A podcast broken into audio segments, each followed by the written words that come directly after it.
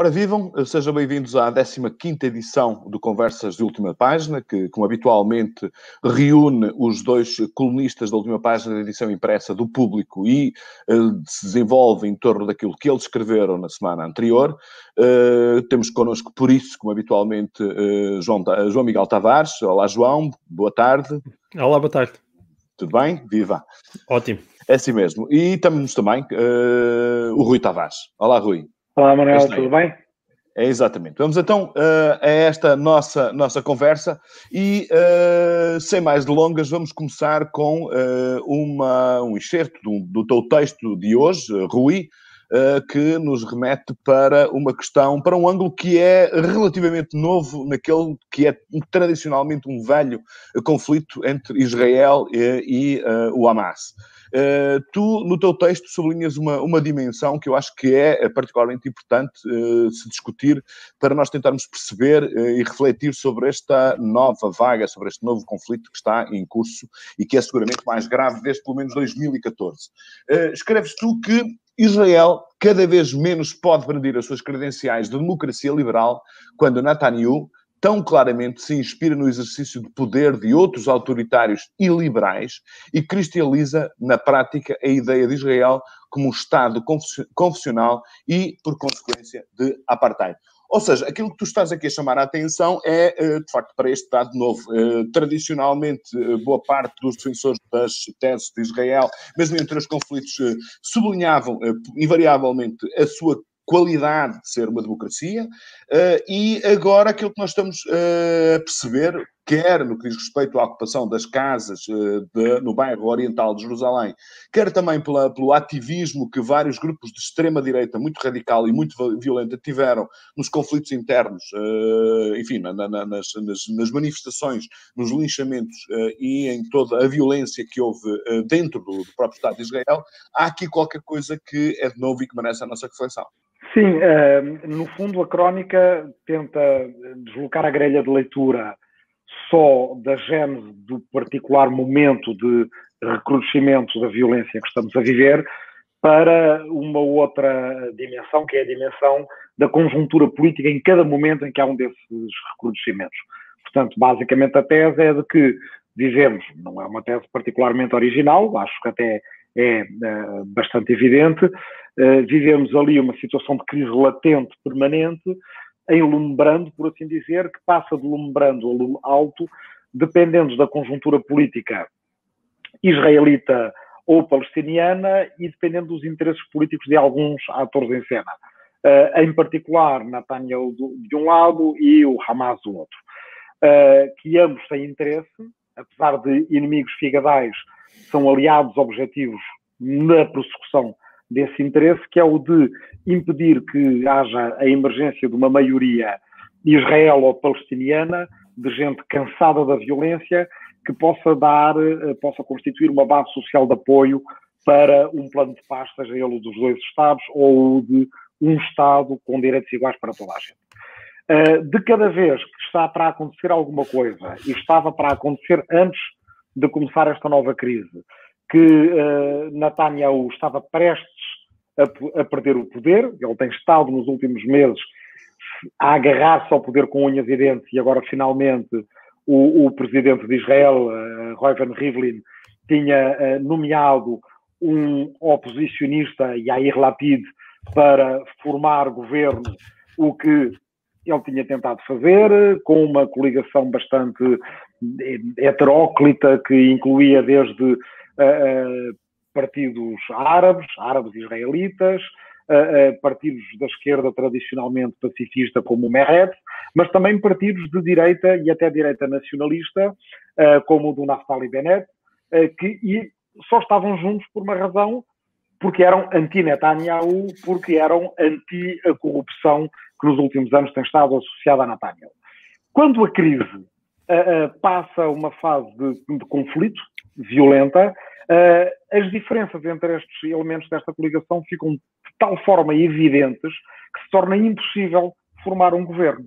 E, portanto, Ou seja, Netanyahu, funcionou, com muitos talentos, funcionou. funcionou.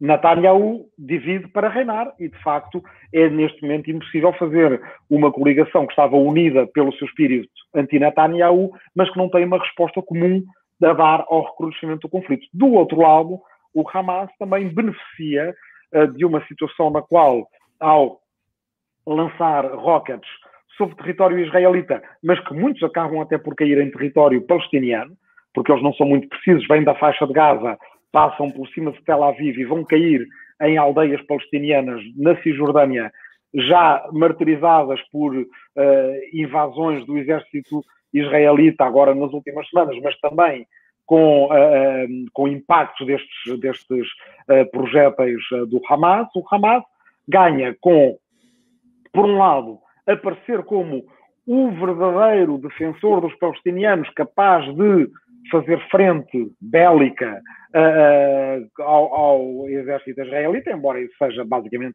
uma farsa, o exército israelita é muito mais bem equipado, mas por outro lado o Hamas também tem interesse em não, uh, não deixar emergir essa maioria que eu chamo de cansados da violência, que dessem base social de apoio uh, à paz. O Hamas continua a ter nos seus estatutos a ideia de uma Palestina que vá do Rio Jordão ao Mediterrâneo e que não tenha judeus, tal como há cada vez mais uma extrema-direita israelita eh, que basicamente pretende, passo a passo, quer dizer, colonizar a Cisjordânia e não abandonar os territórios ocupados e, portanto, de outra forma também quer ver um Estado confessional de, do, do, do, rio até ao mar e, nesse caso, sem árabes muçulmanos. Uh, ambas as coisas são, uh, ambos os sonhos são completamente impossíveis, de um lado ou do outro, mas enquanto, de um lado e do outro, extremistas continuam a perseguir esse sonho, nem, os, nem, nem a solução dos dois Estados é viável, porque neste momento, com uh, centenas de colonatos na, na Cisjordânia, uns reconhecidos pelo governo, outros não, mas todos ilegais à luz de, do direito internacional, não há forma de, de facto, conseguir, na prática, ter um Estado uh, palestiniano, mas a, a, outra solução que é a solução, então, se não é possível haver dois Estados, então que haja um Estado com direitos iguais para toda a gente, independente da sua etnia ou religião, também estes conflitos uh, inter, intercomunitários e, de certa forma, intercomunitários também, uh, também impossibilitam a solução de um Estado. Parece que uma já não é viável e a outra nunca consegue vir a ser viável. Uh, e, e, e, basicamente, a única maneira de sair deste impasse que apesar de diferente, eh, tem referentes, tem termos de comparação, por exemplo, no conflito da Irlanda do Norte, é através da pressão externa. Sendo que essa uhum. pressão externa, neste momento, não aparece, não há vontade política, não há imaginação política suficiente para que ela apareça e, portanto, eh, está a funcionar. O, plano dos extremistas está a funcionar. em, relação ao que, ao que dizias na tua pergunta, isto como, como, como remate, dizer que há um momento ali importante em que Netanyahu, para fazer, para acompanhar os novos partidos de extrema-direita, uns mais religiosos, outros mais secularistas, uh, uns que já existiam e que, têm, e, e que têm ganhado força demográfica porque são setores com uh, muita natalidade e que têm cada vez mais importância eleitoral em Israel. Estou a falar dos setores ultra-religiosos judaicos, ou setores que até são uh, seculares de políticos que, uh, se for preciso, comem carne de porco, não respeitam os dias santos judaicos, mas que vêm principalmente oriundos da Europa de Leste, do território pós-soviético, da Bielorrússia, da Ucrânia, da Rússia, uh, mais ou menos associados ao, ao, ao ex-ministro Avigdor Lieberman. esses são, são digamos, setores que conseguiram convencer Netanyahu em 2018 a adotar uh, legislação no sentido de fazer de Israel, em primeiro lugar, um Estado judaico, em vez de ser um Estado israelita, nação dos judeus, mas Estado de todos os seus cidadãos.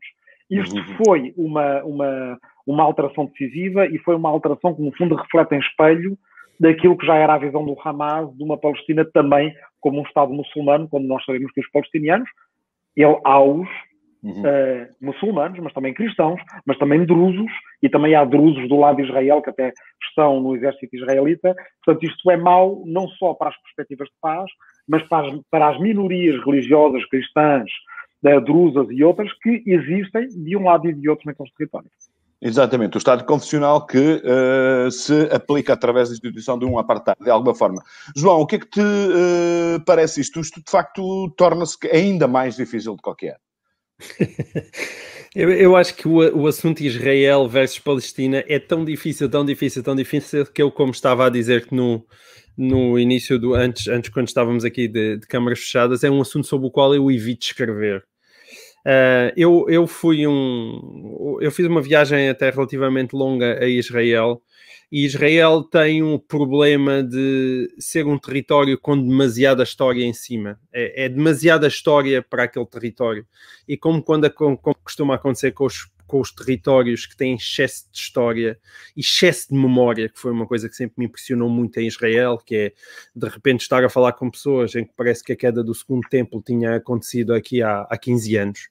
E, e, e foi a primeira vez que eu, que eu tive a sensação, uma coisa que eu acho que é completamente desconhecida para, para, para um português, que é estar no local teres a sensação que aquelas pessoas viviam problemas com dois mil anos como se os problemas tivessem acontecido anteontem. É uma coisa que para a nossa cabeça não, não, não encaixa, pelo menos não certamente na minha cabeça não encaixa.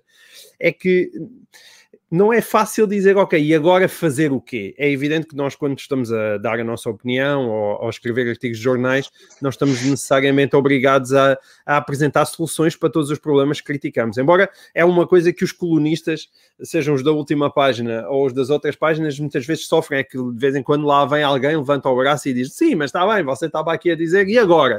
Mas o que, que solução é que você propõe para aqui? Um, aliás, o Rui, por exemplo, é bastante proativo nesse campo das soluções, eu sou menos, menos proativo. Não, mas em relação a Israel e à Palestina, eu não sei qual é a solução. E não sei qual é a solução para aquele problema. E é exatamente estados, talvez. Não... Dois estados reconhecidos, talvez, como, enfim, como uh, já se já se negociou, enfim, enfim é aquilo que está previsto numa sequência dificílimas negociações uh, internacionais. Eu, eu diria que sim, eu diria que, se, que, seriam ali dois Estados, dois Estados vizinhos, mas por alguma razão uh, nunca se conseguiu até agora implementar. É, eu não tenho dúvidas, não é? Aquilo que está a acontecer agora que me parece inédito, digamos assim, para um lado, esta ser ou seja, há uma deterioração, por um lado, da própria, e dizia o Rui muito bem, da própria situação democrática de Israel. E depois existe, neste momento, um conflito interno com os árabes israelitas que está a atingir níveis que uh, me parecem uh, ímpares e que, nesse sentido, uh, estão a colocar essa possibilidade que muitos uh, judeus mais radicais pretendem de de repente ser realmente Israel transformada num Estado confessional, no sentido de que. e, e, e de, de, aparecer uma espécie de apartheid, não é? Uh, e, isso, e isso é inédito. Agora, esse ineditismo a mim parece-me relativamente inevitável, infelizmente, porque não há nenhum Estado que se aguente em conflito durante décadas sem isso provocar uma deterioração acelerada daquilo que são as estruturas democráticas de um país.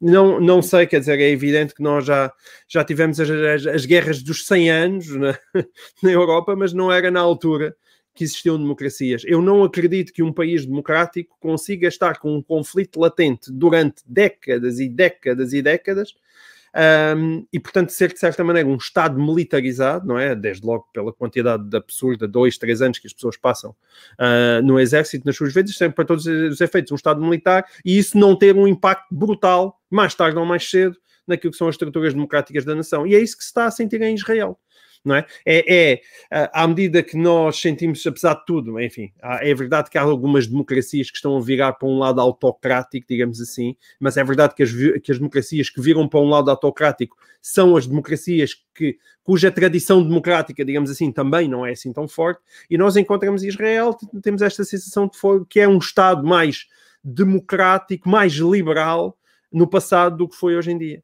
E esse caminho parece-me relativamente inevitável. É como dizia o Rui muito bem: o problema é que os extremos dos dois lados alimentam-se uns aos outros, e portanto, O Hamas também não quer esses dois Estados, possivelmente, não é? Portanto, o que, o que, o que ele quer é, é alimentar um conflito permanente com, com Israel e, e, e Netanyahu, um político corrupto que provavelmente já deveria estar preso, continua a, a, aparecer, a aparecer como a única solução para Israel. Agora, lá está, qual é a solução para isto? Eu não faço ideia, quer dizer, que é mais história em cima disto, é mais sofrimento, é mais conflito, até que um dia alguém uh, diga já chega, não é? Uh, agora, mas o problema aqui é que também as pessoas mais prestigiadas para dizerem já chega, ou seja, são as pessoas que lutaram nas várias guerras, logo no pós-independência, quer dizer, nós também estamos a falar de um Estado que num dia declara a sua independência, no outro dia uh, seguinte é invadido, quer dizer, uh, uh, e as pessoas que fizeram essa guerra também são pessoas que hoje em dia ou estão a morrer, ou já morreram, e portanto esse, essa autoridade moral também vai faltando em Israel. E quando isso Sim, mas há, há, há, é...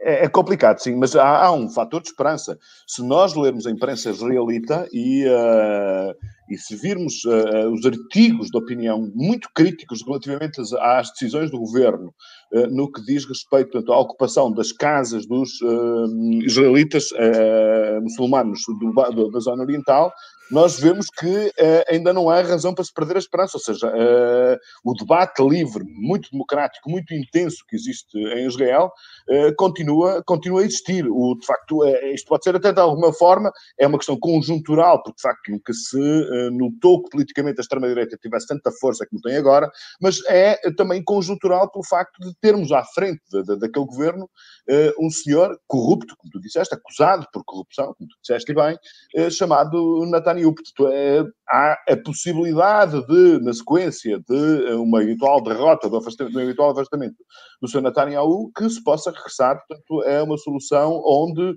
pelo menos, a expectativa de que possa haver um acordo no futuro. Eu sei que isto é um bocadinho lírico dizer isto, não é? Nós andamos há décadas, de, é. há décadas à espera. Portanto, ok, estivemos em Oslo, estivemos em Madrid, uh, acordo de Oslo, acordo de Madrid, agora, agora é que vai, agora é que vai, agora é que vai, e nunca vai, de facto. Mas, enfim, uh, uh, o que eu acho é que haver uma guerra civil interna na qual o Estado israelita nega direitos civis uma parte da sua própria população que nos últimos 70 anos viveu em igualdade de direitos políticos, era caso dos 20% da sua população de uh, origem muçulmana, isso é que eu acho que é uma coisa muito preocupante e muito, e muito assustadora. Mostra que, de facto, há ali uma deriva autoritária uh, naquele Estado que, e aliada portanto, ao poder militar que aquele país tem e uh, à pressão permanente que aquele país tem pelas ameaças de todos os países à volta, torna a situação, de facto, muito mais, muito mais complicada. Eu não sei se algum de vós quer dizer mais alguma coisa sobre isto ou se passamos a seguir. Rui, diz, diz isto, por favor. Queria dizer duas coisas, uma que é, que é uma, uma expressão de uma dívida. Uh, o, o cronista que eu sempre segui durante mais anos a propósito deste conflito e que me faz falta hoje, porque morreu em 2018, uh, ah, chamava-se Uri Avneri, era um judeu alemão uh, que migrou ainda criança para a Palestina quando ainda era mesmo oficialmente nos mapas Palestina, ainda antes da Segunda Guerra Mundial, participou nessas guerras, na altura dizia dizia ele, dele próprio, era um terrorista de extrema-direita judaica, do, do, do, das brigadas Irgun, e depois, mais tarde, teve uma espécie de uma, de uma, um, de uma revelação. Iluminação. De uma iluminação, sentiu que, no fundo, ele era mais um europeu a colonizar um território não europeu, quando, na verdade, se ele estava mesmo a regressar à terra original do povo hebraico, ele deveria ser um, parte do movimento de libertação dos povos semitas, que os árabes também são, em relação ao colonialismo.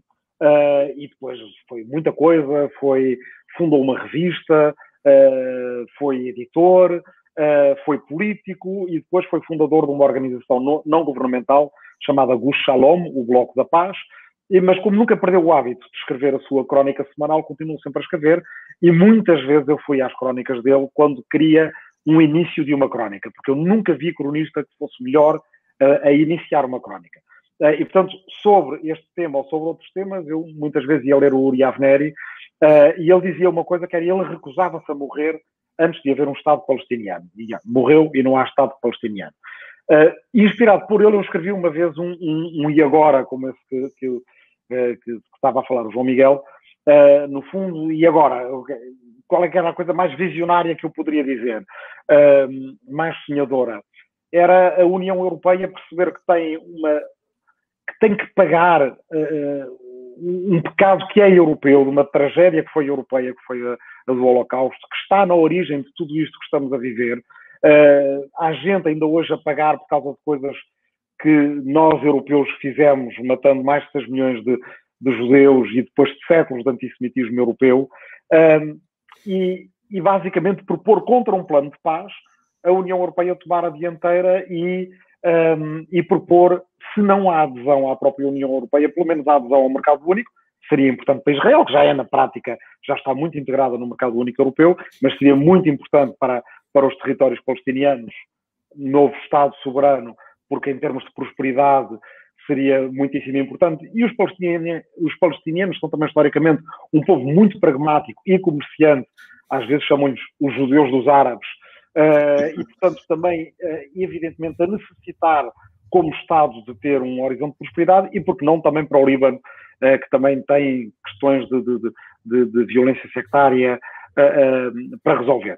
Bem, isto era uma coisa evidentemente, completamente, essa sim, completamente lírica, uh, e a verdade é que fui dizendo, às vezes, a palestinianos, a israelitas, a, a, a pessoas habituadas a este conflito, e algumas diziam, isto é a sugestão mais prática que, que eu já vi, a União Europeia devia mesmo fazer isso.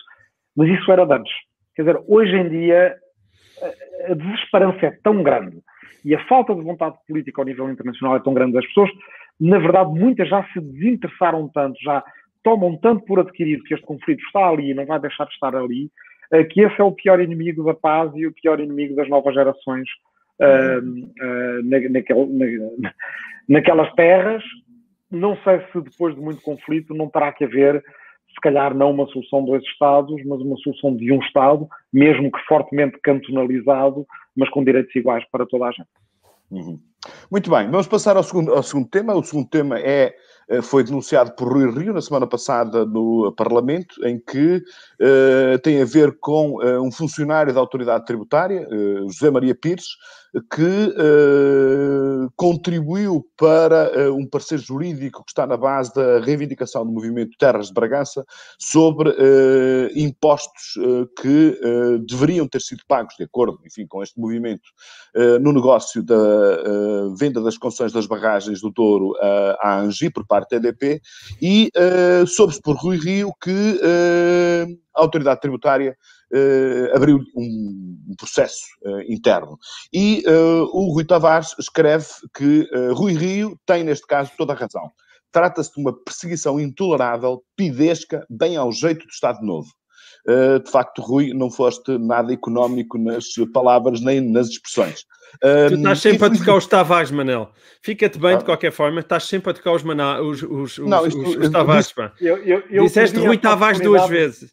Oh, pá, eu peço desculpa, fui, fui, induzido em erro pá, pelo facto da frase começar com Rui Rio. E quem escreveu isto, que não haja dúvida absolutamente nenhuma, foi o João Miguel Tavares. E ele diz que Rui eu, Rio tem toda a razão. Eu perdi diz essa oportunidade de elogiar o João Miguel Rio. eu é que peço desculpa por. Não, por, não faz mal. É desculpem lá, Tavares a mais, a gente não aguenta, não é? A gente não aguenta. Bom, uh, e então continua o João Miguel Tavares. Hum. Infelizmente, este tipo de perseguição tem uma longa tradição, dada a forma como os governos encaram o papel dos funcionários públicos, como meras extensões de um Estado central, onde em troca de simpáticas relias se compra o silêncio de cada indivíduo. Há aqui uma questão que tem a ver com liberdade, mas a pergunta, de jeito provocatório que eu te coloco, João, um funcionário uh, público não tem uh, deveres de uh, lealdade para o departamento onde trabalha? Eu dou já a minha resposta. Neste caso, não tem mas gostava de saber a tua. Sim, eu acho que tem. Uh, acho que tem de um modo geral. Atenção, é evidente, vamos pôr por hipótese se não se tem cuidado com demasiadas generalizações deste princípio que eu agora estava aqui a defender, de repente tínhamos funcionários do, do, do fisco a aproveitar a informação privilegiada que eles naturalmente têm acesso para de repente estarem a fazer pareceres, já agora não era para um movimento associativo, mas para uma empresa qualquer, não é? Porque não? Ou seja, há ali evidentemente um dever de exclusividade que tem que ser tido em conta, um dever de alguma reserva. Agora, há casos e casos, é? e neste caso em particular, nós temos que ver que estamos a falar de um, uh, de um funcionário, de um alto, que foi em tempos, aliás, subdiretor-geral uh, do Fisco, portanto, de um alto funcionário, cujo parecer era defensor dos interesses do próprio Estado. Ou seja, é dizer que, desculpem lá, se calhar estes senhores têm aqui um imposto de selo a pagar. Uh, e, portanto, custa-me uh, que alguém que o parecer, que ainda por cima, dentro de uma associação, não é? E, imaginando que também não foi remunerado, se ele tivesse sido remunerado para fazer isto, evidentemente que o caso seria mais problemático, mas que eu saiba, até ver, Sim. não surgiu nenhuma notícia que ele tenha sido remunerado, dentro daquilo que é um lado associativo e daquilo que nós precisamos em Portugal como pão para a boca, que é uma sociedade civil viva, decide com o seu know-how e, que, e como se sabe também que esse know-how muitas vezes falta, decide com o seu know-how, uh, digamos assim, fazer aquilo que é uma pressão, a meu ver, legítima sobre o Estado a dizer há estes impostos e já agora estes impostos também deveriam reverter, se calhar, para a terra onde nós vivemos, o que também parece uma coisa de justiça básica. Ora, isto entronca, não, não é só por estes casos que eu digo que o, que o, que, que o Estado é pidesco, porque de facto eu, a, toda a experiência do funcionalismo público, qualquer pessoa conhece às vezes professores, eh, médicos, um, existe uma cultura de silêncio e de silenciamento dentro do funcionalismo público português e do Estado. Eu tive uma, uma experiência em, noutra encarnação, em, quando eu ainda estava no Diário de Notícias, eu fui durante algum tempo editor da secção de sociedade. E nessa altura uh, era o tempo do, do, José Sócrates e o tempo também do, dos conflitos na, no Ministério da Educação, e portanto o, o, Ministério da Educação estava sempre muito, uh, muito vivo uh, e eram notícias muito frequentes. E eu ficava sempre estupefacto com o facto de existir em Portugal realmente uma cultura em que ninguém fala, a não ser dos sindicatos, e em que os próprios, por exemplo, quem faz assessoria do governo, isto é, é hoje em dia, isto é uma coisa dada como banal mas um assessor de um governo é alguém, na sua cabeça, que é empregado não do Estado e não dos cidadãos como um todo, mas daquele determinado ministro. E ele está lá para fazer favores ao ministro. E isso faz com que haja dificuldades gigantescas de acesso à informação. Tu sabes isso melhor do que sim, nós. Sim, não é? sim, sim, ah, o facto de termos de estar sempre a, a, a, recorrer lá a história. Isso agravou-se, da... João, e isso agravou-se. Agora, não é, é falares com um funcionário público para a mais banal das informações é muito difícil porque há, existe de facto essa cultura, essa pressão de silêncio uma pressão que eu acho que é terrível para tudo. Quer dizer, eu, por exemplo, a minha mulher, quando estava, quando estava num, num, num hospital público, uh, quando se olhava para o contrato, o contrato tem várias cláusulas de, de, de, de dizer boca calada, tu não podes transmitir nada para fora daqui. E é por isso que nós não conseguimos, os jornalistas em geral, ou, ou falam de forma anónima, ou nós não conseguimos um único funcionário público que dê uh, a cara, a voz, a não ser que pertença a um sindicato. E aí, enquadrado por sindicatos, ou seja, aí já pode dizer alguma coisa, sendo que os sindicatos muitas vezes também têm os seus próprios interesses e, portanto, muitas vezes também não são as fontes certas nisto, não é? Estão a defender o outro lado da barricada. E cada vez que nós queremos procurar fontes fontes neutrais, alguém que, que esteja dentro de determinado tipo de processos, é uma, é uma cultura de silenciamento que verdadeiramente eu acho que é uma cultura pidesca aí nesse sentido, no sentido em que está caladinho e falta, lá está, eu como liberal, falta um, um, um impulso liberal e, e, e, o próprio funcionário público uh, muitas vezes ter coragem de chegar à frente e dizer, desculpem lá, eu, eu sou um indivíduo e eu como indivíduo tenho direito a falar mas quando alguém tem o direito a falar ou se atreve a fazer alguma coisa um bocadinho fora da caixa, como se costuma dizer, acontece-lhe o que aconteceu aqui ao José, uh, ao, ao, ao, José Maria Pires, em que uh, de repente tem um, a autoridade tributária a investigá-lo e de repente dá, uh, nós temos aquela sensação que parece estar a investigar com mais empenho o funcionário que diz uh, se calhar cobrávamos aqui uns impostos do que a empresa que através de uma de, daquilo que foi claramente um, chamemos-lhe para não usar uh, expressões mais violentas, um planeamento fiscal agressivo, arranja uma maneira de não pagar impostos inventando uh, que aquilo foi uma venda entre duas empresas e não uma transferência de uma concessão. Uhum. Rui. Não há muito para discordar. Uh, poderia ter mais dados acerca do assunto, mas acho que, desde logo, as pessoas têm direito à sua vida cívica uh, e, no, no usufruto desse direito, podem uh, redigir um parecer para uma associação cívica que defende um interesse público. Uh, é verdade que os funcionários públicos têm determinadas obrigações, determinadas responsabilidades, mas também é verdade que há uma tutela política e a tutela política é do, tem o dever de fazer uma análise política da maneira como, como utiliza os próprios recursos do Estado e como usa o seu capital político num, num, num ato deste género. Uh, por um lado, nós poderíamos dizer: bem, ok, tudo bem, ele não terá feito nada de, de mal, não foi remunerado, não é um interesse contraditório com as suas funções uh, e, portanto, quem não deve não teme. Faça-se lá o processo e, quando chegar ao fim do processo, certamente se vai perceber que ele vai ser isentado de qualquer tipo de, de, de, de medida disciplinar a aplicar. Só que a própria existência do processo tem um efeito intimidatório e é esse. Claro. E é aí claro. que a tutela política se deveria uh, eximir uh, ou, ou, deveria evitar de iniciar este tipo de processos. Porque mesmo que não venha a dar em nada, dá certamente numa coisa, que é outros funcionários públicos que não se vão dar a este trabalho. Sim. Que não vão fazer o que deveriam fazer, o que, do, o que, o que do ponto de vista do, do cidadão deveria ser feito. Portanto, eu não percebo nunca este tipo de procedimentalismo por parte da, da, da, uh, do Estado, uh, e aliás temo muito que seja uh, um, um bocado como, como aquela, aquele dichote mexicano, não é? Que para os meus amigos tudo, para os meus adversários, la lei. Uhum. ou seja, a esses aplica-se o procedimentalismo que é, de facto, intimidatório. Uhum. Não, mas é que neste caso concreto, aquilo que faz toda a diferença é que ele não usou o seu, alegadamente, porque isto, enfim, está, está por comprovar, uh, ele não usou o seu uh, conhecimento em uh, matérias fiscais para fazer um parecer em seu favor, para fazer o parecer em favor de uma empresa, de um interesse qualquer, não. Ele fez aquele.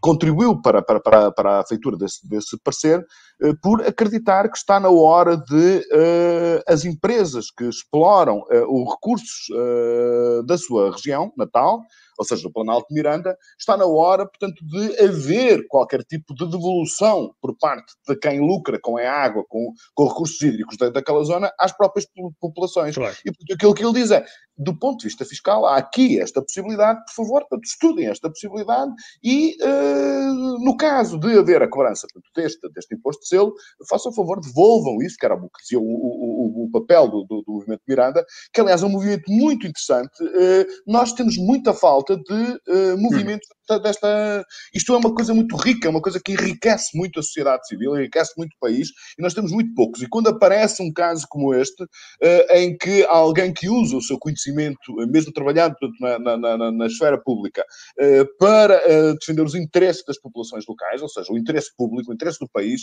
tem este tipo de coação logo em cima. Bom, eu, nós, muito sinceramente... E junta, junta as declarações do Ministro do Ambiente aí a essa tua reflexão, Manel. Claro, e junta as declarações do que o Matos Fernandes disse daquele, daquele movimento. Exatamente, junta-se tudo e é de facto algo, estejam caladinhos, que nós é que sabemos, nós é que mandamos. Isto é, de facto, se há um movimento uh, que merece ser elogiado, apoiado e incentivado, nós precisávamos ter uh, eh, 10 movimentos por cada uma das nossas regiões que estão uh, deprimidas, porque isto de facto contribui para, para a riqueza e para a diversidade e para o debate público do, do país. E haver este tipo de coação é algo que é absolutamente inaceitável. Enfim, aquilo que nos resta ver é o que é que isto vai dar e, enfim, não passa pela cabeça de ninguém que haja qualquer, qualquer tipo de pena aplicada aplicada uh, ao José Maria Pires. Se isso acontecesse de facto, já é grave, como diz o, o Rui, uh, haver esta, esta, esta diligência. Agora, se isto acontecesse de facto, portanto, se houvesse uma pena efetiva, seria qualquer coisa absolutamente inacreditável e, uh, e, e impossível. Muito bem, vamos, vamos então a um outro tema. Uh, que curiosamente nenhum uh, de Vossas Excelências uh, o considerou suficientemente importante, solene ou grave para uh, justificar uma das uh, vossas crónicas, que tem a ver nada mais, nada menos com uh, aquela grande festa do Sporting e logo a seguir, portanto, aquela grande depressão do passa-culpas entre todas as instâncias envolvidas, portanto, na sua não organização. Quem é que quer começar? É como queres. Posso começar eu, se for preciso. Eu, eu aí... Que Uh, às vezes a crónica faz é, é, dispensável no sentido em que é tudo tão evidente, não é? Um, vamos ver. eu acho que o, o, o, o, governo, o Estado português, tem de facto um grande problema com o planeamento nas suas mais diversas dimensões. E isto é mais um exemplo. É um exemplo de, de, de, de, lidar com o planeamento e depois de lidar com o planeamento quando temos instituições com as quais temos dificuldade em, em lidar. E, uma, e essas instituições podem ser, sei lá, na altura, como se viu com o PCP e as festas do Avante, como agora se vê com os clubes de futebol. Aliás, tinha imensa, eu achei imensa graça no Parlamento que era cada vez que alguém uh, vinha, e mesmo o António Costa também fez isso, vinha criticar, evidentemente, aquilo que se passou, Uh, sentia sempre primeira necessidade de dar os parabéns ao Sporting pela vitória no campeonato. Exatamente, não tem nada a ver uh, convosco.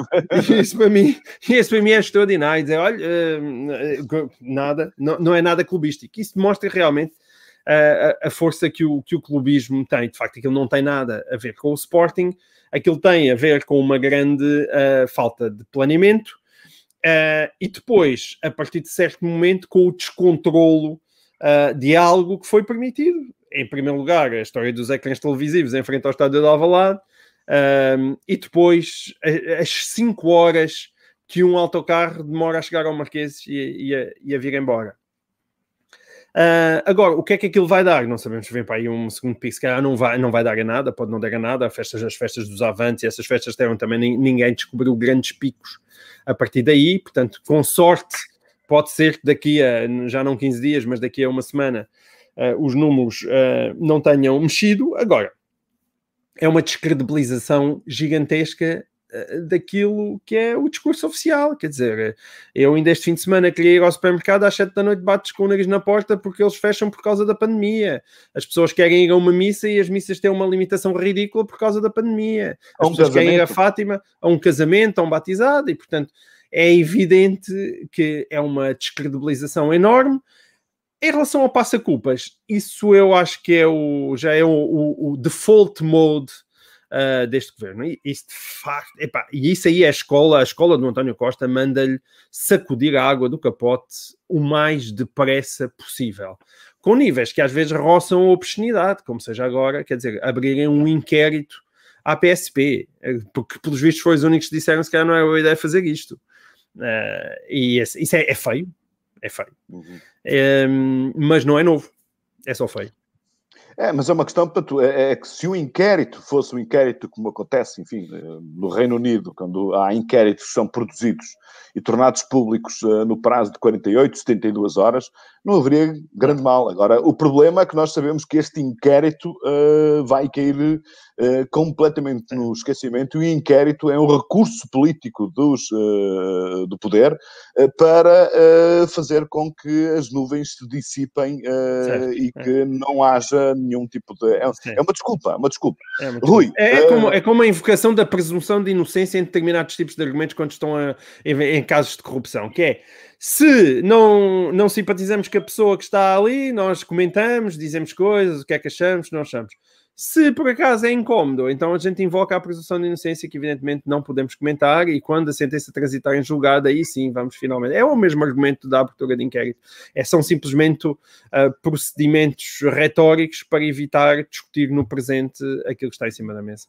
Manobras dilatórias, portanto. É, exatamente. Uh, Rui, Bem, em primeiro lugar, parabéns ao Sporting e, e, e, e desparabéns a nós. Eu creio que nós temos aqui um problema, já o vivemos no ano passado. Desculpa, é, deixa-me só interromper-te uma coisa. Ah. Esse nós.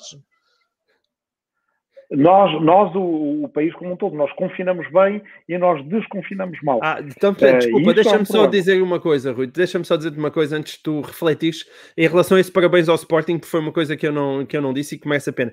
Este parabéns ao Sporting é, é, merece ser dado, não neste contexto, mas noutro, porque uhum. o Sporting provou que é possível no futebol português ser campeão nacional sem direções a Bruno Carvalho, a Luís Felipe Vieira ou a Pinto da Costa. Ou seja, com pessoas ali com um pendor ali de decência e de quererem pôr os seus clubes uh, uh, nos eixos. E Bom, não, foi campeão. Não exageres, foi campeão. Não exageres. Não, não, exageres. É, sou benfiquista, sou benfiquista. Não, não é muito oh, oh, João, faz uma pesquisa sobre aquilo que há um ano atrás o, Sr. Frederico, o Dr. Frederico Varandas disse, por exemplo, sobre Pinto da Costa, e vais ver que não é muito diferente. É, pá, mas apesar que não, é, muito não, do, não é muito diferente. Do Varanda, ouve, eu sou benfiquista, do Varandas ao Pinto da Costa ou ao Luís Felipe Vieira, pá, vão muitos quilómetros de distância. É uma, uma licenciatura, é uma licenciatura de medicina, diferente. Não, ouve, é certo. Podes dizer que daqui a 20 anos, se ele lá continuar, está igual aos outros dois, mas por enquanto ainda é diferente. E diz isso, sim, diz sim, isto um benfiquista, diz isto um benfiquista. Eu percebo o teu, o teu argumento. Desculpa, Rui. Não, não, é bem, é bem lembrado que ao menos, quer dizer, sem, sem uh, uh, mandar os adeptos do Sporting uh, pararem de consumir de ler imprensa e de ver canais de televisão que não sejam os do clube, uh, pá, sem aquelas uh, coisas que redundaram numa invasão da, da Academia do Sporting, foi das últimas vezes que eu escrevi sobre futebol na crónica, sendo que depois escrevi acerca de Luís Filipe Vieira e da sua uh, honradez, da sua comissão de honra. Bem, em relação a isto, eu acho que aqui o problema é o, o, o, de um país que confina bem, que sabe confinar, um bocado, isso também parece um bocadinho futebolístico, faz lembrar o, o, Cristiano Ronaldo a dizer, já não sei a quem, a quem é que era, tu bates bem, uh, mas, mas, desconfina mal, uh, desconfina mal e, e, nós ainda não nos livramos desta pandemia, na verdade. Uh, uns dias depois da comemoração do Sporting, cujas imagens são verdadeiramente chocantes para quem pensa que os, os artistas, por exemplo, estão há meses à espera de poder ter, uh, poder dar concertos, de poder ter público, quer dizer, andam a dizer para atrasar a vida deles, o ganha-pão deles, e depois de repente para o futebol já pode acontecer tudo. Uh, mas depois, um, uns dias a seguir, há uma manifestação de negacionistas dizer, e, e, e têm, sentem toda a legitimidade para fazer o que estavam a fazer na Avenida da Liberdade, quer dizer, eles já são negacionistas.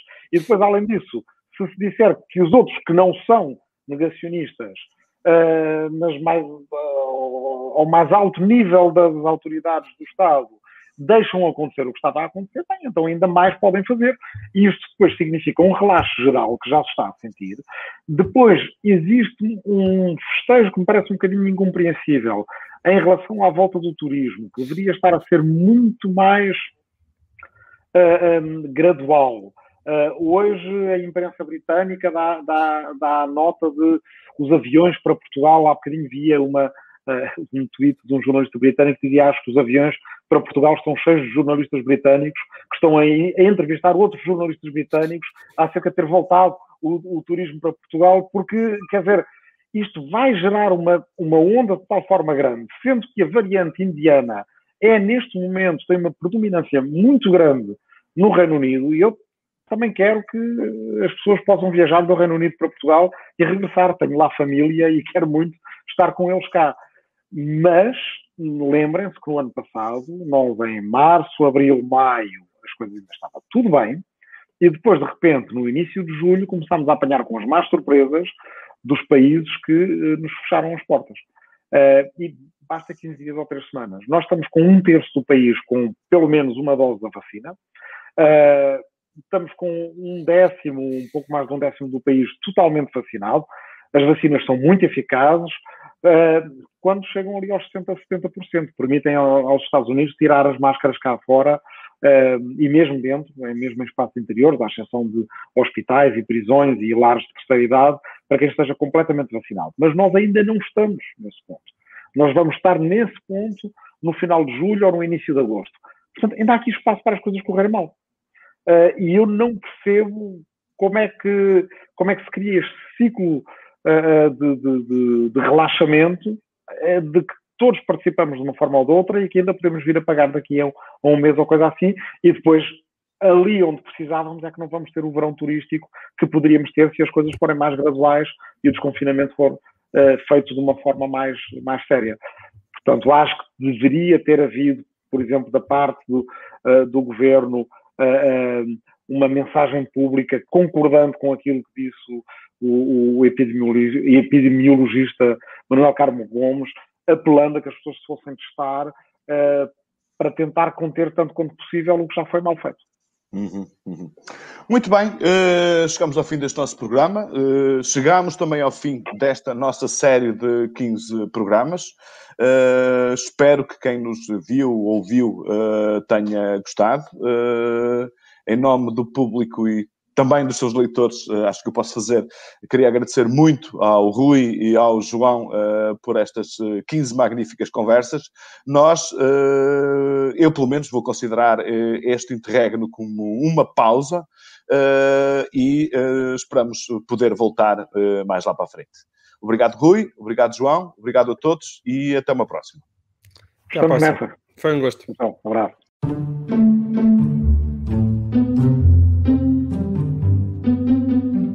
Público fica no ouvido.